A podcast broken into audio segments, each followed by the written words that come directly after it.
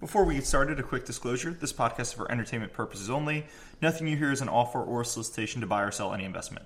And with that, hello and welcome to the Rangeley Capital Podcast. I'm Andrew Walker, portfolio manager at Rangeley, and with me, as always, my co host and Rangeley's founder, Chris Demuth. It is Tuesday, September 13th, and today we're going to start by talking about the Wells Fargo cross selling scandal, and then we're going to move on to Chris's article of the week since we missed his article of the week yesterday. Uh, so, Chris, Wells Fargo scandal. They've been embroiled in an account opening scandal. Uh, Wells, Far- Wells Fargo employees would sell customers unneeded services to get them to open new accounts. And so they would do one of two things. Sometimes they would lie to customers, and a, a customer would try to open up a no fee checking account, and they'd say, oh if you if you want no fee then you need to open up a savings account even though they didn't actually need to so they'd get them unnecessary accounts that way. And other times they would just open accounts for customers without permission, uh, like they'd open a credit card or a saving account in the customer's name, often using email addresses like no name at wellsfargo.com so, so that the customer wouldn't get any emails. Uh, but so they were opening a bunch of bogus account. All this was done to meet aggressive cross cross selling and account opening goals the bank had set and uh, the fallout has been severe. 5.3, 5.3 thousand employees participated in this over five years, resulted in 2 million unwanted accounts, uh, 1.5 million in fees, overdraft fees, all that sort of stuff for these unwanted accounts. Wells is set to pay a $185 million fine, uh, and it's really impacting their reputation as the best customer service bank among all the big banks. Uh, so, Chris, I think the CEO's head is on the line. There's a lot to talk about here. What do you think about the Wells Fargo scandal? Well, first of all, it's a bank. You know, for most management teams and companies, I don't love it when they focus on the share price and the market reaction and complain about short sellers. But banking is sort of an exception. Yeah. You have to have market confidence. Uh, I could run a perfectly adequate copper mine, and as long as I'm cranking out copper and selling it and have a margin, nobody needs to believe in me. Mm-hmm. But uh, banking doesn't work that way. Um, and I think that this is a real uh, example of how incentives matter and matter hugely. And good incentives and bad incentives do not require coordination, and there doesn't need to be a conspiracy. You know, one of my favorite lines in history class was the king that said, You know, will no one rid me of this troublesome priest surrounded by a bunch of knights with weapons? And of course, a couple ran off and massacred the guy. And then the king got to act shocked, but they were acting consistent with incentives and consistent with what they knew the boss wanted. And in this case, you know, it's a company I hugely admired, but if you look at the boss, and he, he's really in the category of justifiers. Mm-hmm. Justifiers uh, typically uh, appeal to the scale. You know, hey, there's a high percentage of our employees who weren't defrauding customers. It's mm-hmm. a big mm-hmm. bank. Uh, a lot of people weren't doing it, but reputations don't work that way. You know, go home and tell your wife that many business trips do not involve frequenting brothels, and you'll see that's not how reputations work. You know, eh, eh, I definitely agree with you. And look, John Stumpf, the CEO, and the prior chairman and CEO had really made their reputation on Wells Fargo is the best bank yep. at cross selling accounts. We get the checking account, the credit card, and everything. So they had that. And he was out with an a, uh, interview in the Wall Street Journal today where he said, "Look, these were it was two percent of our employees or something. So mm-hmm. it, it was just a couple of bad apples. But 5,000 employees were doing this, like that's not a couple of bad apples. That's no. systematic fraud within the bank. I mean, you know, if it was 50, you could argue it's one branch, but this is people all across the thing. I think it, he's arguing it's not a problem with Wells Fargo incentive, but when that many employees are doing something, I think there is something seriously wrong with the incentive structure, and you really have to look at the management team. When when you're a stickler about this kind of thing, it's pretty simple. It's the rule. It's the principle. Don't lie, cheat, or steal. Mm-hmm. And kind of the things that hopefully everybody's grandparents or parents taught them. If you just draw the line there, it's it's pretty easy. Um, I, am really surprised how much reputational cost people are willing to pay.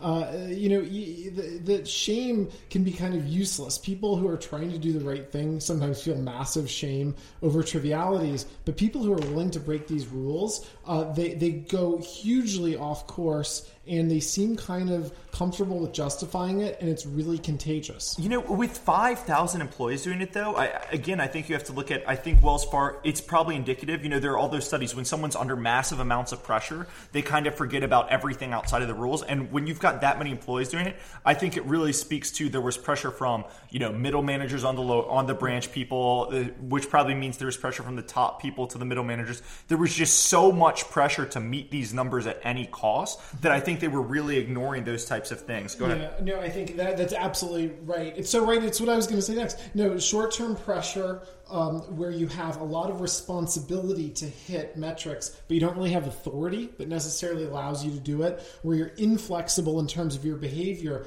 but then flexibility in measuring. Why were the same people accountable also measuring their results? That should have been a completely separate role. And, um, you know, it starts with a little exaggeration, fudging around the end then maybe fixable lies. Maybe they thought they'd really bring in real accounts later, and then very shortly they're just fraudsters. Yeah, and then you know the other the other thing here is. So look, there's a hundred eighty-five million dollar fine. That is nothing in the grand scheme of things. Wells Fargo makes twenty billion dollars plus net income every year. It's a two hundred billion plus market cap bank. But the, the stock price has dropped 5% in the past couple days. So that's mm-hmm. $10 billion plus of market evaporated. In, even against the weak market, it's down twice as much as the market. So people are p- clearly saying there's an issue here. And I think it's clear to see why you know, it, management didn't have their finger on 5,000 employees committing what, what was systematic fraud. If they didn't have and it, it here, wasn't well hidden. This was not well. Yeah, disguised. you know, no name at WellsFargo.com should have been the clearest thing, or having you know two million inactive checking accounts. Mm-hmm. Uh, but if Wells Fargo's management didn't have their finger on the pulse here, you know, what else do they not have the pulse on? Wells Fargo is pushing into investment banking. Do they have the pulse on?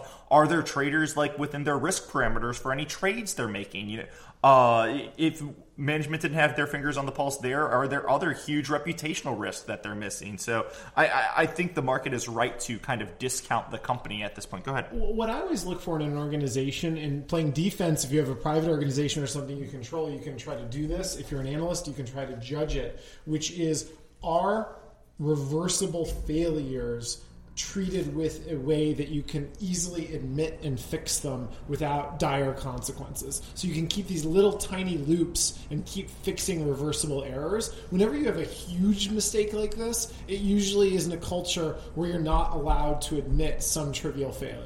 Yeah, and then the, the other thing I want to add, well, I, I, want to do two things. A, I want to come to Warren Buffett in a second, sure. but the other thing I, I, just want to comment on is, isn't it interesting how this is the scandal that gets really big headlines and gets, uh, you know, 5,000 mm-hmm. plus people fired and might get, I think the CEO's job is certainly on the line, but uh, something like the LIBOR scandal, which, you know, LIBOR impacts $350 trillion. It impacts every mortgage that is ever made. Uh, the LIBOR scandal resulted in less than five people going to jail and no management got fired.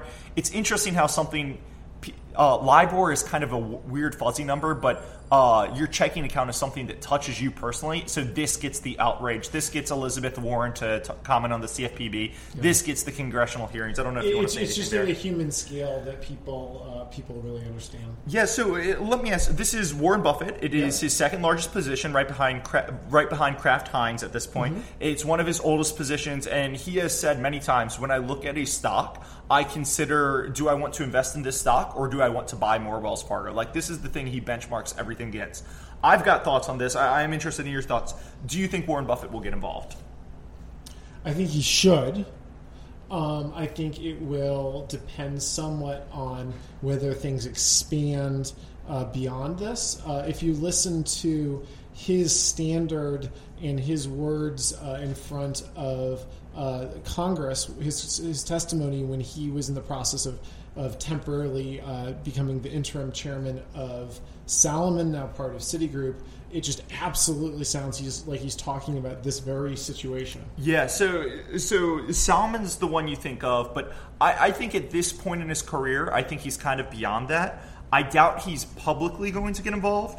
Uh, you know, he's been very supportive of all of his CEOs of his big positions. Mm-hmm. I think of uh, American Express, where a lot of activists have even agitated to fire the American Express yeah. CEO. They think he's done a poor job transitioning to the digital age, but Buffett's been very uh, supportive of him.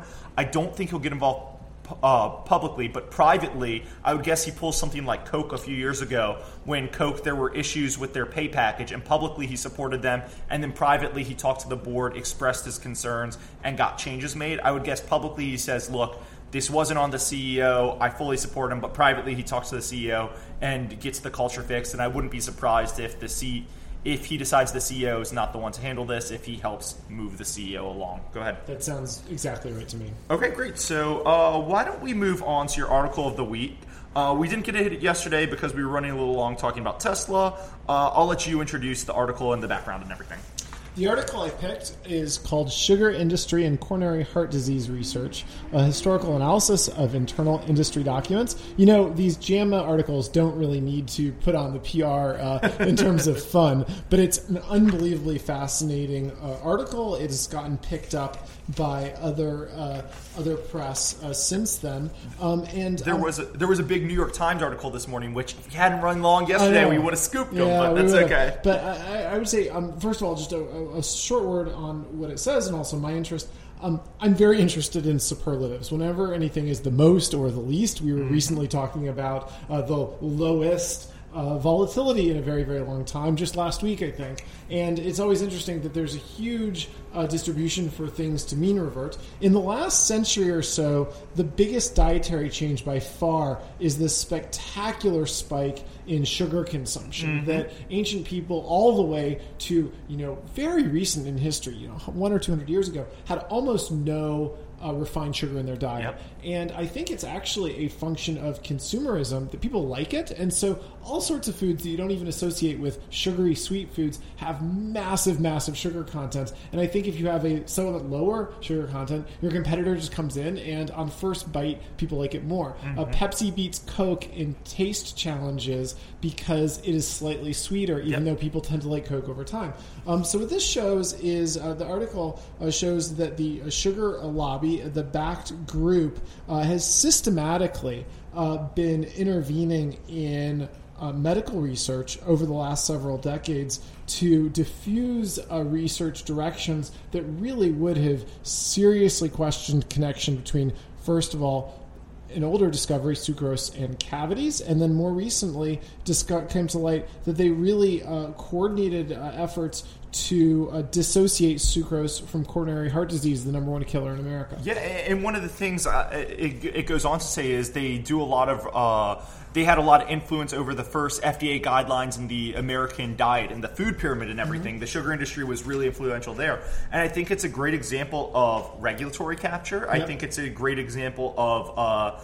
Kind of political lobbying incentives matter if uh, you know if you're getting funded by the soda industry or the sugar industry you're probably not going to put out a paper that says hey sugar is what causes heart diseases that leads to death. You're probably going to blame it on something else. So i think it's a great example of all of that. Go ahead. The, the, the, the John John Yudkin was the was the one who really identified sugars as the primary um, uh, agent um, in terms of uh, CHD. It looked like very promising research, and that was kind of the natural progression direction the science uh, was going. Uh, and then it's very funny just how you know behind the scenes uh, kind of um, uh, captured this is, as you said. Um, you know what's new in sugar research presented to the American Society of Sugar Beet Technologists said, you know, we really should go after fat. Yeah. And the whole idea of low fat, which I remember more, you know, kind of 80s, 90s, was kind of a label on everything, was just a creation of the sugar lobby. Uh, to get uh, their uh, their problems kind of uh, foisted off on somebody else. You know, and more recently, there's been a big battle over soda taxes uh, recently, and I believe the first there had been until Berkeley got one passed in 2015. There had been 30 attempts to pass a soda slat a soda tax, and the uh, soft drink industry had managed to beat back, beat them all back. Uh, in New York, I think they tried to pass one in 2010, and the soda industry spent like 10 million dollars to beat it back. And it's one of those things, you know, similar to a lot of oil companies with global warming. You would see the soda industry would come out and argue like, there's no proof that if you tax these drinks, it leads to any public health benefits or that it leads to decreased sugar. And they would argue, well, you know, low income consumers uh, spend more of their money on soft drinks, so this is uh, in disproportionately hurting low income consumers. But the results of the Berkeley one so far have been great. They did a one cent per ounce tax, and it resulted in a 21% decrease in soda drinking. And there was a article on Mexico passed one, I believe, last year, and the early results from that have been fantastic too. Go ahead. Yeah, no, it really, really, really is. Um, you know, sugar interests have historically been incredibly effective about public policy. They're rich, they're concentrated, and just great at looking out for their interests. They're one of the biggest um, uh, subsidy uh, recipients uh, in the country, which of course pushes uh, pushes up costs on consumers, which in turn, if you look at it, is ultra regressive because the poor spend a very high percentage of their income on Yep. food. Uh, the middle class, moderate, and wealthy people, uh, you, you, you can't only spend so much on food. So if you eat fancy food, it's some trivial amount. And it's so funny percentage to me. I, I think just a couple weeks ago there was a uh, the cheese industry got a big subsidy or bailout, or like the Mm-hmm. the government bought a ton of cheese. And it's so funny to me how these these food industries manage to argue for protectionism, for tariffs, for bailouts, and everything. Like, what shouldn't that be like the the most natural place for? Uh, you know, unfettered competition. It just makes no sense to me how they. I, you said it. They, they're such a small interest. They can di- diffuse their costs over tons of people. But it's crazy how they get regulatory capture like that. When when I uh, hear somebody who says uh, they're in it for the profit and they're out there to make money and they're giving goods and services to customers at prices they're willing to pay, I, I think it's usually true. Uh, when you have some organization that comes in and they are uh, tangentially saying, "Oh, you know, this is uh, something you should do," and we're kind of we kind of are doing it for altruistic, generalized reasons, uh, there's usually some lobby that's behind the scenes that's not only doing it for profit but doing it in a disingenuous way. Yeah, it's kind of like, you know, with national defense reviews. It's crazy how many things become in the best interest of national defense when a, a lobby doesn't want something to happen, right? Absolutely. Um, I have one last little thought. Yeah, 10 seconds and then we'll call it. um, Which is they often get it right, but only long after the cost is paid by the people directly involved. You know, the police are very good at responding to crime, but usually they have to call the coroner, coronary, the coroner too uh, when there's been a violent crime. If, if you're interested in personally being safe and protected, you have to think for yourself. Uh, okay, great. So why don't we call it there? That's all the time we have for today. Just before we hit our disclosures, a reminder if you like this podcast, the best way to get more of them is to recommend us to a friend and get them to start listening. Uh, listener numbers really encourage us to keep taping them. Disclosure, none for me. Chris, we mentioned Berkshire a little bit. I think you might be along a little of that. Along a little Berkshire. Okay, so that's all of our disclosures, and we will talk to you soon.